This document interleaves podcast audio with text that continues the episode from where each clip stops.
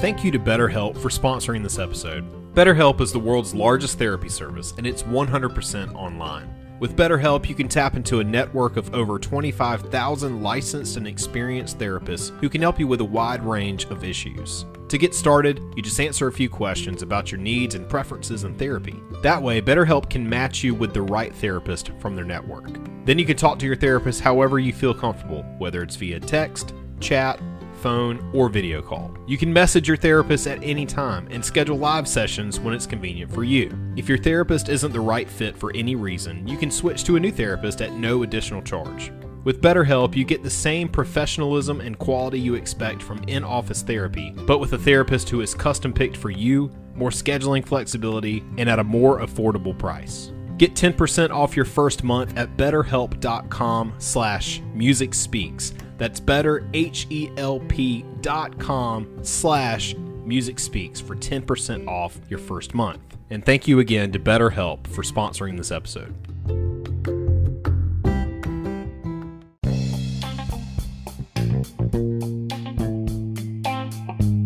If you're anything like me, free time is limited. So things like yard work are just not doable. And if you're also like me, you don't even own a lawnmower. That is why All Above Landscaping is the right choice. All Above includes a variety of options when it comes to your landscaping needs, including lawn installation, design, irrigation, debris removal, maintenance, and much more. If you're in the city of Sumter and you're looking for reliable service at a friendly price, give All Above Landscaping a call today. It's 803 464 7414. Mention that you heard this ad on this podcast and you'll get a special discount on your first service. Again, that's 803 464 7414. Call All Above Landscaping today. Hey guys, we wanted to take a quick minute to tell you about our recent partnership with the amazing Bones Coffee Company. Let's face it, you're probably sick and tired of drinking that old plain Jane coffee brand every morning. Well, fret not, dear listener. Bones Coffee is here to kick your taste buds into high gear. Bones Coffee has a wide variety of flavors to choose from, including maple bacon, peaches and spring, island grog, and my personal favorite, chocolate raspberry. Once you become hooked on the coffee, you'll be excited to learn that they have plenty of merch options to choose from as well t shirts, mugs, tote bags, the list goes on. You can buy their coffee in whole bean, ground, and even evil single serve options. Guys, we wouldn't lie to you. This coffee is great, and we know that you're going to love it too, which is why we have partnered up with Bones Coffee, and now our listeners have an exclusive discount code. Make sure to use the code Music Speaks at checkout for 10% off your order. That's right, James. Go to bonescoffee.com to kickstart your new coffee addiction and use the code Music Speaks for 10% off today. Like many of you, we battled depression during life's ups and downs. Music has always been the one thing that we could rely on to get us through the tough times that we all face. Follow us on our journey as we discuss the healing power of music, Interview bands, break down genres, review band biographies. and more. This is the When Words Fail Music Speaks podcast with Blake Mosley. and James Cox. Hey, everybody, welcome to back to When Words Fail Music Speaks podcast with your handicapped host, James Andrew Cox. And I don't know why I just said my whole name, but that's okay. Um, this is the podcast where we fight depression with the power of music. And we have a great, great guest for y'all today. And I'm going to let Miss Amanda, our new co host, inter- introduce him so we can get things Yeah. going here. I'm so excited. I'm Amanda Dolin. I'm new here. I don't know a whole lot about music. I just know a lot of lyrics that I sing very loudly and proudly and poorly. Um, today we are joined by Seth Rafkin, um, who is the bassist for A Doll's House. And what's cool is new music can come Nope, from anywhere, can't you even again. you can't hear me. It just cut off. Can you hear Seth? Can you hear me, Seth? I can hear you both. Is it in your mixing board? Oh, probably, probably. Okay, I'll get you. Um, hang on. Can you hear me now? Yeah. Can you hear me now? Okay, we're good. Yep. We're Okay, good. so where do you want me to start over? Because I Um, know you can cut. Yeah, just start by To start with me. by saying his name. Yeah. Okay. Right. So I'm so excited. Today we are joined by Seth Rafkin, who is the bassist for A Doll's House. Um, they are a really incredible band because who knew that music can come from anywhere, even four middle aged guys who did get their start over 30 years ago. Um, it's a band that's old but new. In the late 80s, Dave and Seth, two friends in LA, started writing songs together. They found Tony, the drummer, and a doll's house was born. For a few years, the band played all the LA clubs, the Whisky, the Roxy, the Troubadour, and all of the other awesome places. Built a following and they did well, but not well enough. Life took over and the party ended. Um, when they were just 20 years old or 22 years old, then 30 years later, y'all found each other again in your 50s, careers, lawyers, TV producers, veterinarians, married, kids, mortgages, all of that, but went back to the original dream of being musicians. And your new album is coming out here soon, and the new single um, just came out last month, right? Right, that's right. It's Hey Wait. Hey, wait. Hey, wait. Fantastic. I have to tell you something, um, Seth. You do not look like any but anything over like 43, dude. You are looking great. I'll take it. It's all plastic surgeries. Uh, yeah, yeah, yeah. Hey, whatever works. Right, exactly. Yeah. Mm. And, and sitting Um, away from cameras. Um, Yes, that too. Um, thank you so much, Seth, for being here with Sure, us. thank you guys So excited. Appreciate it. And you are in Jersey, and between the veterinarian, the TV producer, and the lawyer, which one are you? I'm he's the lawyer. Lawyer. Lawyer. So- So, we have any music law like okay. So what what what type of law of of a lawyering do you practice right now? So now, so I've been a lawyer for 25 years, and basically I'm an employment lawyer. And so for the, I've done some other things, but but for the past uh, eight years or so, I've pretty much represented um, uh, people in in disputes against companies. So I'm usually on the side of the individual. Okay, Awesome. nice. So I have this question of I think like as growing up, anybody that is an artist is always told to like have a backup plan. Yeah. So was was being a lawyer your backup plan all along? Um, and then now you're back to your original plan or It, it was not no. I mean that is good advice, and it's advice I didn't take. I had no backup plan, and uh, I had actually dropped out of college to to do the band full time in LA. Um, but I do think we were, for as young as we were, we were also um, pretty smart, and for you know, growing up in LA and being really immersed in the music scene in LA. Um, there's you know plenty of things to inspire you, and there's plenty of things to depress you, and so there's you know, I think we had good enough head on our shoulders to understand, like, look, if it doesn't happen by a certain point, um, yeah, we probably need to to move on and, and figure out, um, you know, a way to make a living, support family, and that kind of stuff. You know, in hindsight, I can look back now and you know, 30 years later, and say, well, maybe we could have given it a few more years. We were only 22 or so, but you know, when you're 22. 30 sounds ancient, right? So, uh, I think and when you're 22, aren't your parents there like, okay, Like, it's wrap time it to, like- yeah. right. be the adult? Yeah, yeah, and um, but we have we have no regrets. I mean, it's it's been um, Right. we had a great time then. Um, we all have careers that you know we're we're proud of, and um, and now we're at a point where you know um, just decided you know um, we've, we're at a point in our lives where we can do this, and let's actually. It just started out with the idea of let's just make an album that we'd be proud to listen to. You know, we've got these songs, let's just let's just do it for ourselves and um, and little by little it sort of has just kind of grown and grown and um, we just decided you know it's a good album we think and so we've put out the first single the second single will be out a little later this year and then and then the album so it's been it's been a really interesting uh, process and really really gratifying for everyone Yeah. Yeah. go- Okay. Because um, uh, me and Amanda were talking about this uh, constantly, like for like at least forty-five minutes together. Yeah, rough- 40 yes. or something. We couldn't. We couldn't think.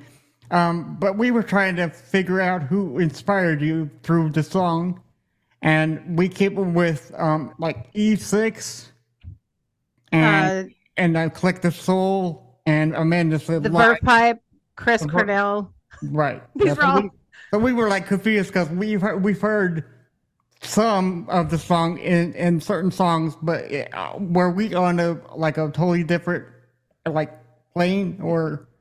So, who were your inspirations? With respect to Hey Wait, or Yeah. any of your yeah, Yeah. or Hey Wait, Yeah, but yeah. any music.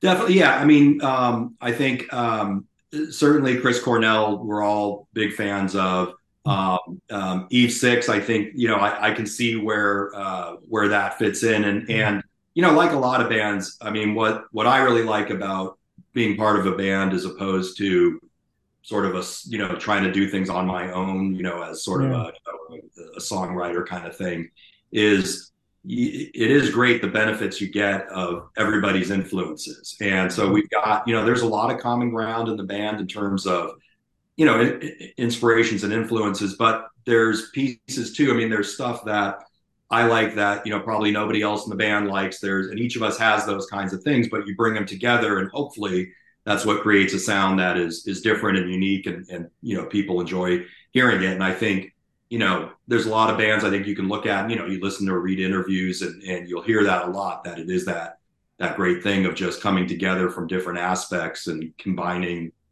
ideas that that on your own you would never think of.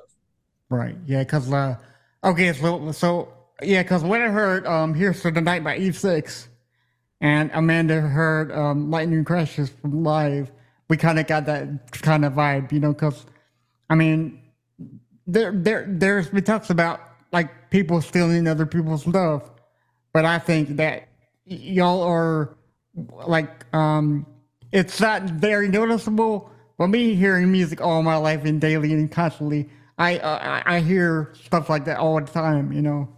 So yeah. Sure. So, okay. Yeah. So me and me and me and Amanda got it right.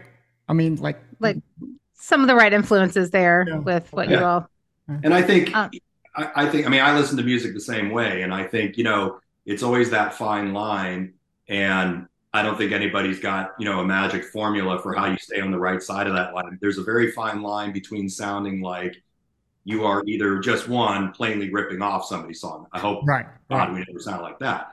But No. an even finer line of where people can sit back and go, that's interesting. I can hear these influences coming together in an interesting way. Versus sometimes you hear music and you think that just sounds like a band trying to sound like this other band, and that's usually what falls flat for me. So again, I hope I hope uh, you know it's in the eye of the beholder, but I hope we're on the right side of it. Yeah, Well, yeah. I know for for me, like because like I said, we went back and forth. I was like, wait, maybe it's this band. It's like, no, that, that's not it. It's but it's maybe it's this. And I couldn't. I was like, there's twelve bands, but I can't Yeah. pick the one that it feel or the song, which I guess is exactly what you're going for, which is Right. the your own sound, but influenced by a whole lot of other amazing artists. Yeah, and it is interesting because we've heard we've heard people say so many different things. From I, I was we were doing a, a radio interview the other week, and and the guy was saying that he thought, and he said as soon as he heard it, he thought of Duran Duran, which nobody had said before. right. Yeah. Um, and um, somebody else thought they heard, you know, um, uh, com- you know, sort of influence of like Crosby, Stills, and Nash, uh, which I would never think of. But on reflection, I, I kind of understand it because our our singer Dave Santos, he's he's just amazing with what he does with harmonies in the songs. And so I think if you're attuned to that, and you hear a lot of that kind of harmonic structure. You know, I get it. But again, it's it's just neat to see. It's like holding up a mirror and you know to different people and and you know kind of seeing what they see. Yeah. Let me see if I can. I asked my daughter this morning in the car. She's 16, by the way. I'm like, who does this Oh. band remind you of? And she was like, I don't know. And then she said two bands that I had not heard of because she's 16 and I'm not. But she said The Neighbourhood and Cigarettes After Sex were the two bands Ooh. that she thought of I when she of them heard your song. So that's interesting. I know I do. I have heard music from the first. I have not. I've heard of the second, but haven't heard music from them. But I think that's interesting because I think we may be on some playlist with either one or both of, of those. Okay. Interesting. I just thought it was interesting that my 16 year old, when I said, Who does this remind you of? She had someone almost immediately that she thought, Oh, they reminds me of this. Very So- interesting. Yeah. I, we- you know, because you are not 16. I mean, I'm not either. Right. And I don't know that that your music is it's for everyone. But I think that it's um what's the word I'm looking for here? Geared towards an older, more mature audience than a 16 year old. Right. And and I think that's true, but I I am delighted that your 16 year old didn't say sounds like old people music. So. no, she didn't. Like great. she was like, it sounds like a lot of indie bands, and then she named yeah. two particular ones.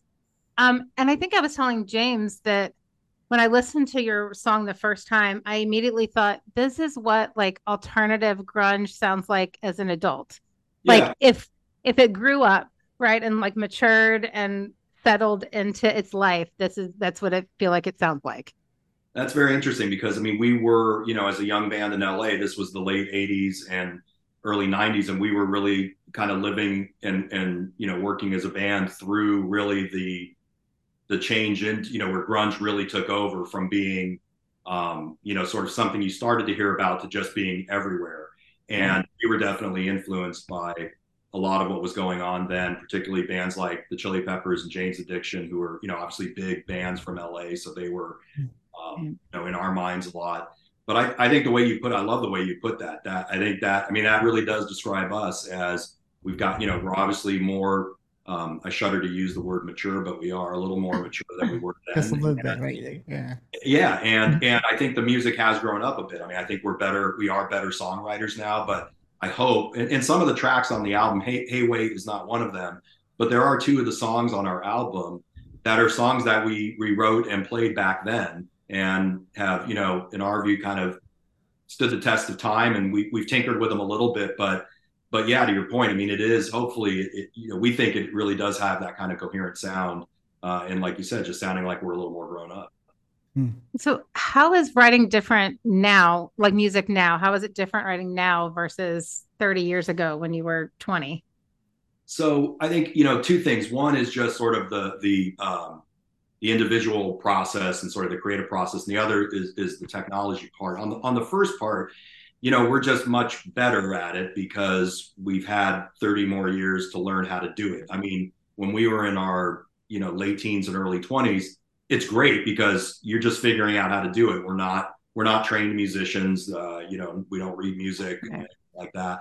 So it was really Dave and I, um, Dave Petrunik, the, the, guitar player, and I just figuring out how to do this stuff. And um, but with the benefit of time, we've all become, I think, better players um, and just learn learn much more about the songwriting process. And then technologically, um, what's been amazing to us is you know being a band from the days when there was no internet, there were no cell phones. No. The most sophisticated thing we had was a Tascam four track, which was like a big deal to have, you know, to have your hands on. but now, you know, the band, two of us are in LA, I'm in Jersey, one of us is in Sacramento. And the technology allows us to write songs across the country um, and actually to do some of the recording and mixing in different places. And so that's just been a huge game changer for us, just in terms of literally the writing process, just being able to trade ideas. You know, we're not 18 uh, year olds where I can go over to Dave's house and hang out, right? And uh, and see what happens. We can do that uh, across the country through you know, we started literally with GarageBand when um, my, I had to have my older son show me how to use it. Um, and then we sort of graduated to, to things like, you know, Pro Tools and Logic. Uh, well, I should say the rest of the band has graduated to that. I still don't know really how to work that, but, but GarageBand pretty proficient. That's awesome. But it's something I imagine you could even send like a voice note through your like over text message or whatever and be like, hey, I've got this. And then they can reply and you can go back and forth yeah. something as simple as that.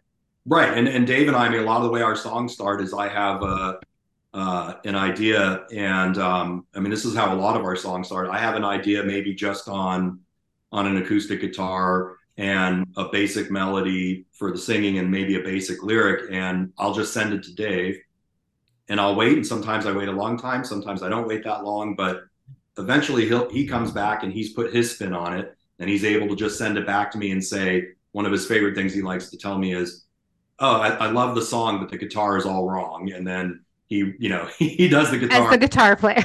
right, but he's right. He's right, and uh, and and he'll just put a spin on it, and then that you know you go through this iterative process where you know one thing is inspiring the next, and it's the same thing with Tony, our drummer, and and Dave Santos, our singer, as as they get involved in the songs. Again, they can kind of plug in these ideas um, and nothing has to be too rigid because it's really just sort of a demo that's evolving.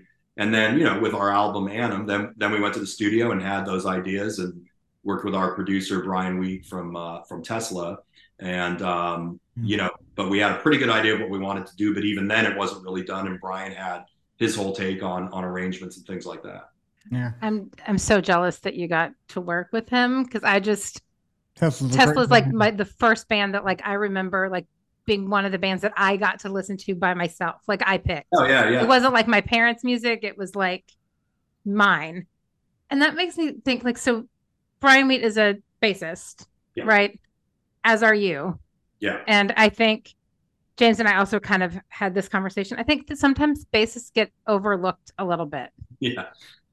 So working with a producer that is a bassist, do you feel like that got you, you know, appreciated more in the album?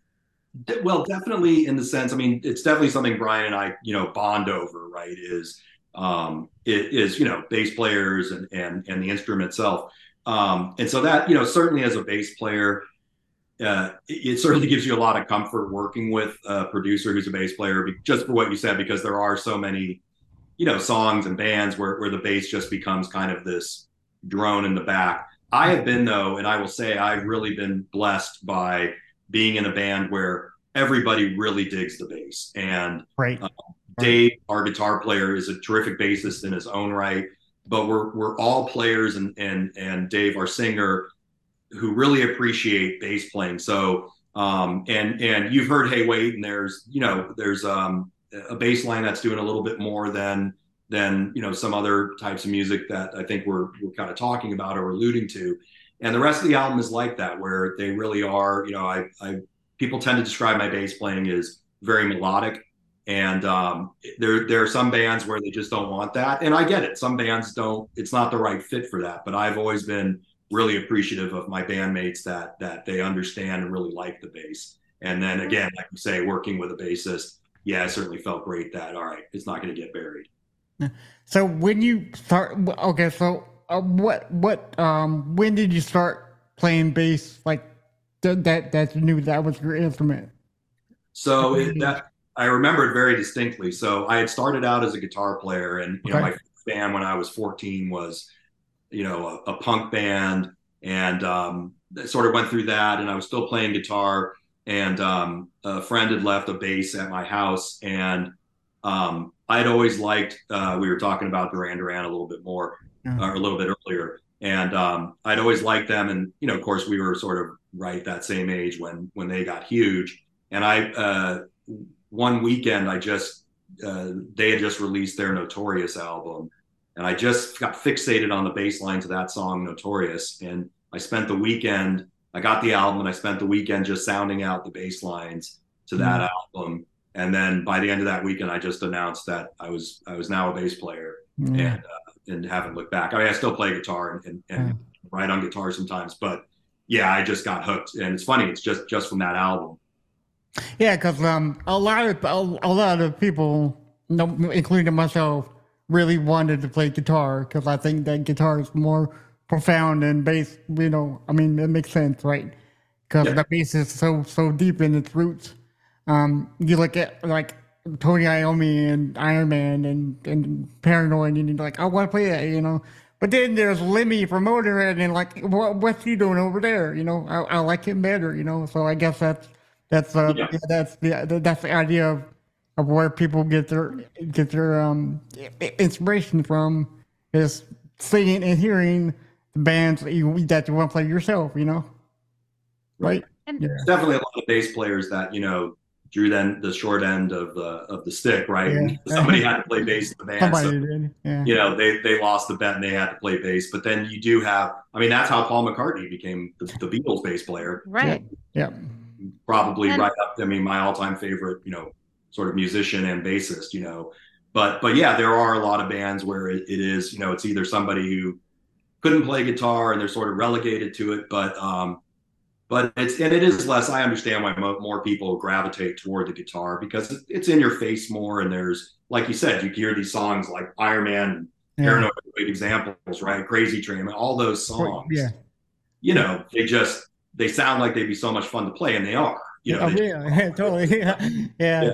yeah. And I'm curious. I when I think of bass, I think of it as being part of like the rhythm section Mhm. of the band. But then also, it's a little more interesting. I mean, drums are really cool. Not gonna lie, Yeah. they're pretty awesome. But you're the like you're the front facing version like, like person backbone of of the, the the whole- rhythm yeah. section.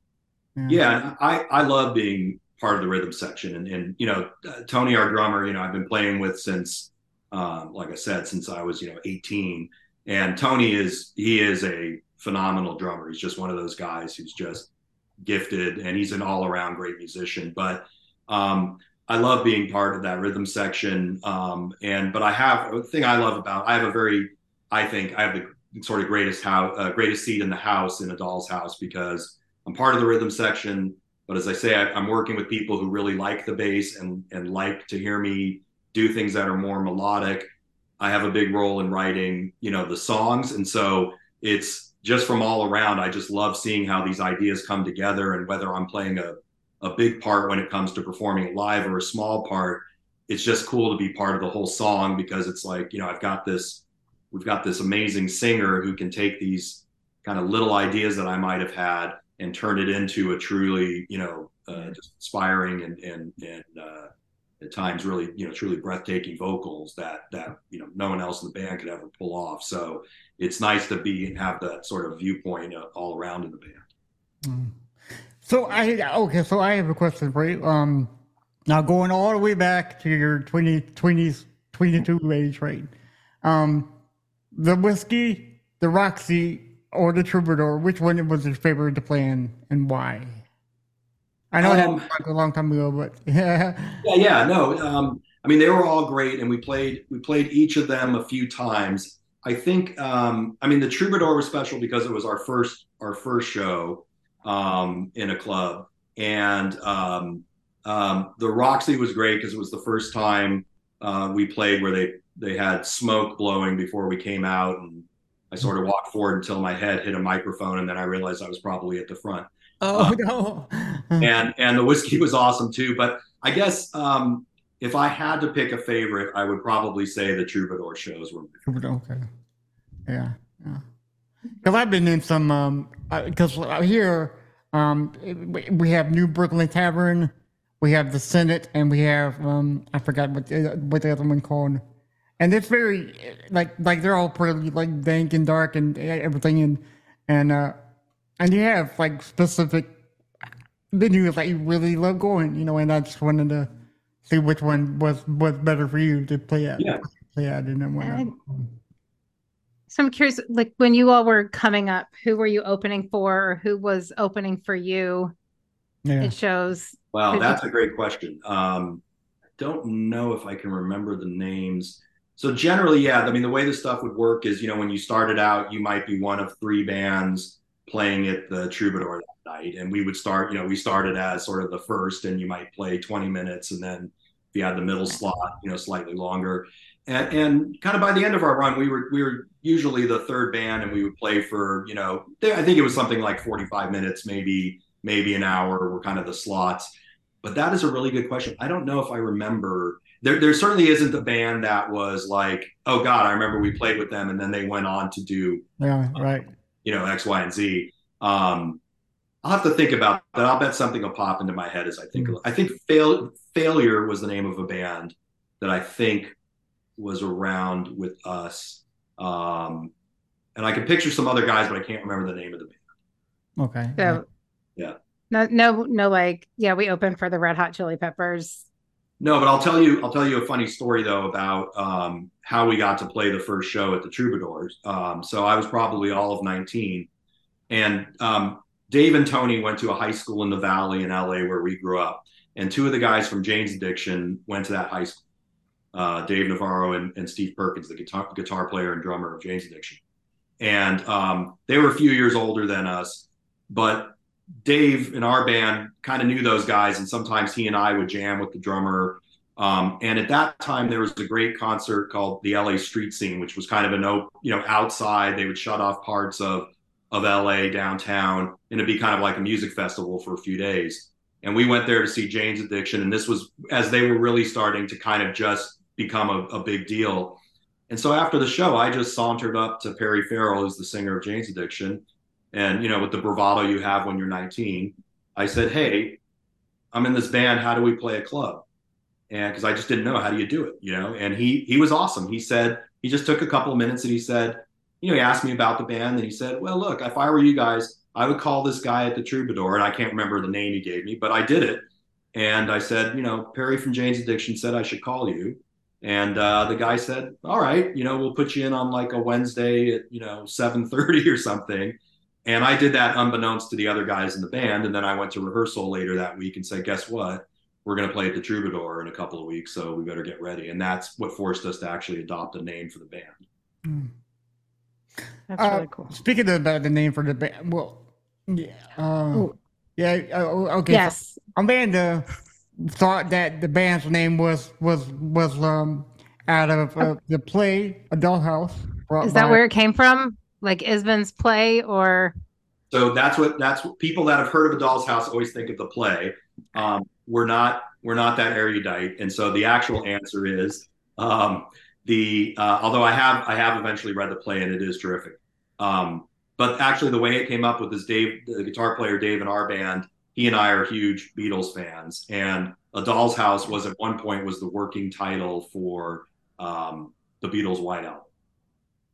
okay. Really? And so that's and so Dave just said, "What about that?" And we said, "Sounds great." I did not know that. Huh. Yeah. It's interesting. And it's funny, I don't know if you know, but um, the band Death Cab for Cutie Yep. Yes. that name comes from it's something that said I think it's a song, it's the name of a song being played in a part of the Beatles movie Magical Mystery Tour. Uh, Hmm. and uh, so it's funny because we've been on the radio and I'll see us with um, with Death Cab for Cutie, and I think how how funny it is. Uh, like we'll be on the same playlist with them, and how funny it is that these two sort of obscure Beatle things end up being band names. I mean, Going back to your uh, people opening up for you, or you opening up for other other bands, was there uh, like a like a like a um, a band? If if you can remember, was there a band that you that you saw like playing live, and you're like, oh my god, we gotta we gotta worry about this man. we gotta step it up to be a little bit better than them, or was it just like it's all, you know? Oh no, definitely. I mean, there were, you know, um, I mean, certainly, you know, the Chili Peppers and Jane's Right, Addiction bands like that. Now, the the Chili Peppers were they were kind of already, I think, you know, getting to be well. They were certainly really well known in LA, but there were a lot of bands like um, there was a band called Fishbone back then. Um, that was a great live band. Um, I mean, I had seen, you know, going even a little further back, I'd seen Oingo Boingo at very small places, you know, when they were really, you know, the 12 piece band they were. Yeah, so, right.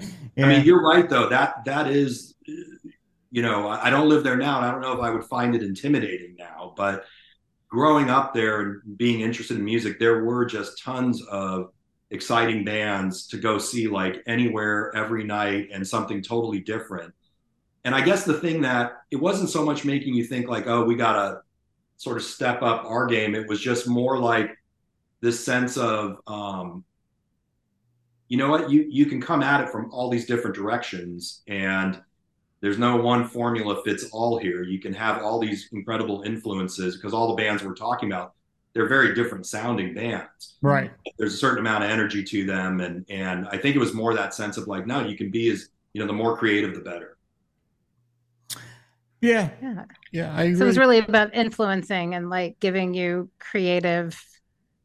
it's almost like those bands inspired you to take more license you know because you, you Yeah. start to see Yeah. that god they're doing this stuff that's even weirder than the last time so it makes you feel like you know what if i have some harebrained idea let's let's work with it and see where it goes and so it was very liberating in a lot of ways. Hey man, there's there's nothing off the table about music. I mean, literally, you can sing about anything, play about anything. Um, yeah, I mean, music is so relaxing, relieving, uh, relieves a lot of stress.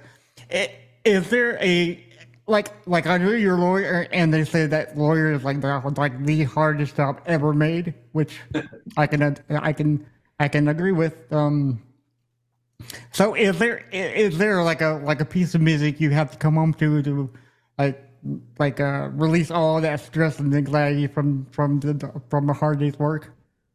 Yeah, I mean, I think um, you know, um, I try my hand at, at a few different instruments, and certainly for the just you know, I really want to physically relieve some stress. Drums are great for that. There's no Oh, yeah. substitute for just hitting something and when it's permissible, and Yeah. um, um, so that's always fun. But but I'd say more broadly, the thing that I just love about music is it's just always been something that, in terms of you know whether it's just playing or or writing, is it's it's really one of the very few things in in my life that I truly can get lost in, where time just goes by and you have that sense of looking up and you know, geez, it's been an hour and a half already. And you know, it's one of those things I don't know if everybody has something like that in their life, whether it's you know music or some form of art or whatever it is. Uh, but I hope everybody does because it is for me. It's just it's been such a great you know gift to have and um, um, whatever you're doing with it, whether it's you know you're trying to like we are now and actually put something out there for other people to, to look at. But just separate and apart from that, just an, an individual level, there's just uh, there's nothing like it. It's just you know it, it's my favorite thing. Cool. Since James talked about, you know, music relieving stress, could you drive to and from work, or are you working from home now that we all seem to be? Yeah, so I, I finally am, which is lovely because I had um 18 years of pretty bone crushing or soul crushing uh, commutes. So on your commutes that were long and and difficult, what music did you listen to in the car? you know, I I go through you know phases probably like everybody. So you know, for a while, I mean, I you know, it's it's I would listen to everything. I, I'm kind of always listening to the Beatles or you know their solo work, everything from that to some of the other bands that we've talked about. I'm a huge Paul Simon fan. Um, you know, but everything from from things like sort of the softer singer songwriters like Paul Simon and you know James Taylor to um, I love Bauhaus and Love and Rockets, um, uh, and you know Portishead, and uh, I mean, so kind of you name it. There's probably something from any genre that I, at some point or another, obsess over. Um, uh, now I'm I'm very obsessed with kind of classical piano music, and you know Mm. that'll, um, which is very very relaxing. Yeah, I, I guess you're. I, I guess like um, since you say classical, I, I I figured you would be a fan of jazz. You like jazz music? I do like some jazz, yeah, yeah. Yeah, jazz Uh, is interesting too. Yeah, and that was um there was some great jazz you could see in LA too. I'm sure there, there still is. Yeah. Yeah, and if you want other jazz, where I live is University of North Texas, which has the best, arguably the best jazz music Oh, is that right? program in Yeah. the country. Oh, Yeah, I Norah. Jones. Yeah, Norah Jones was like got Oh. her degree there. I mean, it's a pretty Wow. pretty awesome band. Now, do you have kids? You Two. I have two boys. Yeah. So what are your your boys? Uh, what do- what do you what do your young men think about your music career? So they they're told you know they and my wife have been hundred percent supportive, and it's fun. I mean, my older son uh, Sam, who's who's twenty and in college, and um, very skilled at you know the world of of YouTube and streaming and and whatever the latest thing is, and so it's been a huge help to me and kind of understanding the landscape because it's changed so much. Um, but no, and he and I have a great Sam. It, one thing that's been interesting is with from the kids' perspective, and, and everyone in the band has kids. They probably range from, you know, uh, the young uh, the young is probably I think twelve to mid twenties um, between the four of us. But what I've really found is is and like you you mentioned your sixteen year old in the car is it just seems to me that kids today have a or at least a lot of kids seem to have a very broad understanding of music. I mean, more breadth to it than I remember sort of having myself or my friends having then. And I'm sure some of that has to do with the technology and the ability to, you know, to sort of access music from anywhere and, and any time. Um, and so I find that it's been really gratifying. I think young people are much more open to hearing new music from kind of any source. Uh, and sort of like, you know, we say in, in sort of our bio thing, even, even you know, older guys like us. And it's, it's really refreshing because you know, it helps us feel like, yeah, we're not we're not necessarily the odd men out here. People are open minded, and if they like a song, they like it. And we, you know, we released our song a little over a month ago, and we're getting close to 45,000 streams on Spotify, and we've been played on a number of radio stations around the country. And you know, it's just really gratifying that that people seem open to. Yeah. I think you got about 20 more streams on Apple Music yesterday for oh, me.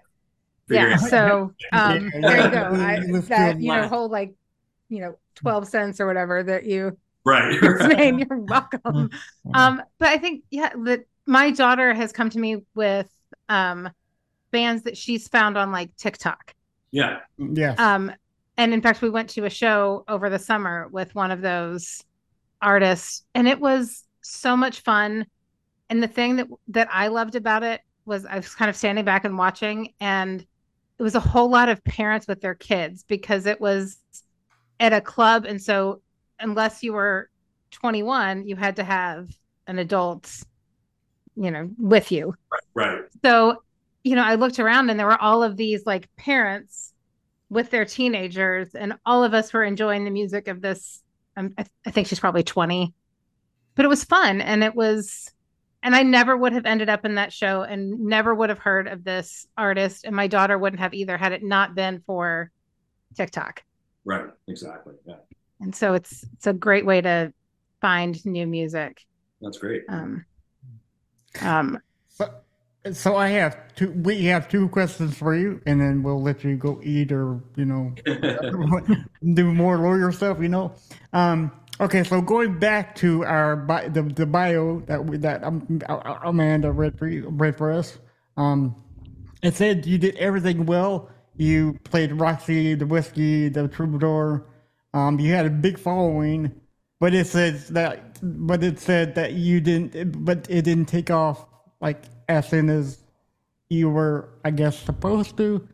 Can mm-hmm. you tell us why that happened, or or or did life just get in the way with your families and and other other um stuff? Yeah, I, I think you know is to you know probably nobody really knows right how okay. how a band that takes off what you know what the combination of things that has to happen yeah. Uh, you know is is is complicated but i do really think that the best way i can put it now is um, you know looking back i realize how young we were and i think what we really um, needed that we did not have was we didn't really have an adult in the room with us we didn't mm. have somebody who actually knew what you do. We uh, everything that we had done, and you know, we were not like this is some huge success story or anything, but I mean, you know, we'd go and play these places, and you know, 300 people would show up, and that's by club standards in LA, that was a big deal. And for you know, for a couple of guys that are for a band of guys that really just sort of put this together on their own and word of mouth and all that, um, it was it was great for us. But we didn't have somebody around us to kind of say, okay, and then here's what you do, or here's what you can try to do to sort of kick it up to that next level. And so, um, you know, so I think that's one thing in our, just in our personal story that was missing. And, you know, you can, I love reading about bands and how they got, you know, where they were. And there are a lot of, you know, bands that had, had just by, you know, just fortuitously someone came into their life who had who just was was a little bit older had some knowledge that they didn't um, but you know look i mean how there there's so many bands that that get their shot and there's one hit wonders and yeah. we have no regrets about it i'm i'm very happy to be where i am now in life and to be able to do this now at this point in my life is just great and whether something happens with it or nothing happens with it it's just yeah. been to do it and, and enjoy it well, honestly, I'm glad that y'all got out when you did because back then I heard I heard countless horror stories of people signing contracts without reading them, knowing what they are, and like I said, you didn't have an adult with you at the time. So you, I mean, who knows um, where y'all would be now if y'all did like signing the contract without reading, you know? Because I mean, um, there's a lot of bad bad record labels out there. That's why I hear so many so many bands doing independent now, which is great but it's right. also like a like a it's it's like a double edged sword. You know, yeah, you'll get you'll get all the money, but then you'll hardly get noticed. You know what I'm saying? Right, right. So, and we've been very fortunate. I mean, working with Brian from Tesla, obviously, yeah. you know, he's been in a band that's been you know selling records and playing around For the world years, yeah. 40 years and so Right, yeah. you know um, he's been just a godsend for us in terms of just the the recording process and he you know produced and mixed the album but also just you know really helping guide us through this process of, of trying to get music out there and so you know uh, and and for a band that really appreciates that we didn't have it back then we're Right. uh, very appreciative of So- having How did you and Brian connect? Like, what was the? How'd y'all find each other? you talk about a fortuitous connection. So we we came to the decision. All right, we're gonna make this album. We started looking around at studios, and Dave, the guitar player, lives in Sacramento. Uh, Amanda, you may know Tesla's from Sacramento. hmm And, um, and so um, Dave, who's been my best friend since you know 1986, he's he's the veterinary surgeon in the band, and he lives in Sacramento, and he took care of Brian Wheat's dogs for a long time Oh, uh, before Brian left. Um, uh, he Brian then moved out of the Sacramento area, but we we re- but Brian has had this amazing studio in Sacramento called J Street Studios, and we found it not knowing it was connected to Brian, and then we realized it was connected to Brian, and so Dave was able to get in contact with him and just say, hey, and we thought we were just going to be able to say, hey, we're going to make this album. We're, we're thinking about using your studio. Maybe you can point us to some like an engineer there that you think would be a good fit. And Brian, God bless him, was like got on the phone with Dave right away and said, "You're the best vet I've ever had, and mm-hmm. what are you guys doing? And I'm going to come out there and help you." And he he always tells us he thought we were kind of doing band camp, that this was just some older guys trying to have fun for a week. And then he kind of started to realize, like, no, these guys are actually they've written their own music they kind of know what they're doing. These are these are good songs, and so he decided to kind of go all in with us, uh, thankfully, and and produce and uh, and he helped seriously arrange a lot of the songs too. Um, I mean, he was great about. Uh, we went in really thinking we knew what all the structures were, and there are a lot of songs that Brian really um, uh, shaped and and have come out great. And as I say, he recorded, engineered, produced, and mixed the whole album. Yeah. I just love that. Like, you were the best vet I had, so like, Mm. I'll work with you. Yeah. produce your album. Yeah, Such a random but awesome way to Yeah. find each other. He now he now now Brian is now in New York, but he has he has an amazing studio in New York now too. Um, so yeah, we've been uh, very fortunate to be working with him. Which is just up the road for me, right? Because you're in New Jersey, right? Right, right. So it's easy for you to get there.